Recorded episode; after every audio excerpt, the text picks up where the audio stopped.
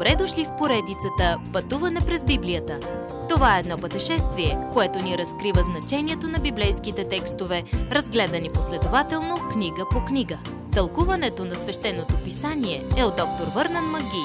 Адаптация и прочит, пастор Благовест Николов. Още малко.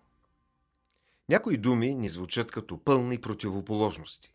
Мрак и светлина, дълбочина и височина, страдания и радост. В последния ни урок видяхме малко от това как християнин може да се радва, дори когато страда. Това е възможно заради делото на Троицата.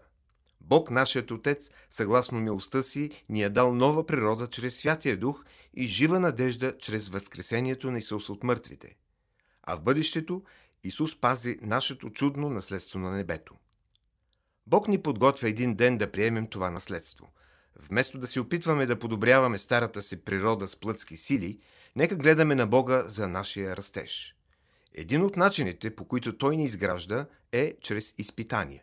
Той ни поставя в пещта не за да ни унищожи или нарани, но за да извади наяве чисто злато. В пещта на изпитанията шлаката изпада и се появява скъпоценното злато. 7 пъти Петър използва тази чудесна дума като описание за Божия метод. Скъпоценен. Някой ден ще видим Исус и ще благодарим на Бога за изпитанията ни, защото ще видим стойността им. Дори Петър, когато пише това послание, знаеше, че го чака разпятие. Изпитанията ще извадят наяве златото, когато стоим в Господнето присъствие. Сега епископът Петър казва на своите юдейски братя и сестри, че дори да не са видели Господа, те го обичат и вярват в Него и му се доверяват. И всичко това им носи неизразима радост. Този стих би трябвало да значи много и за нас. Петър е пътувал 3 години с Господа, но за нас Святия Дух трябва да направи Исус действителен. Това е тайната на християнския живот. Ако го обичаме, всичко друго си отива на мястото. Ако не го обичаме, нищо на света не може да ни помогне. С оглед на това, препашете се през кръста на вашите помисли и имайте пълна надежда за благодата, която ще ви се даде, когато се яви Исус Христос. Тоест, казва той, стегнете се, приемете сериозен подход към изучаването на Божието Слово. Ето защо едно Божие дете трябва да е готово да издържа на изпитание. Имаме надежда, която се уповава на възкресението на Исус Христос. Друг стимул за доброто издържане на изпитания е с действителността на житейската оценка, през която ще минем пред Христовото съдилище. Това няма нищо общо със спасението, но е свързано с живота ни след като сме били спасени. Истината, че Бог ще оценява живота ни, трябва да ни отрезви, така че да внимаваме повече на сегашния си живот. Докато сме още на земята, святостта ни никога не може да е съвършена като на Бога, но можем да растем в духовна зрялост.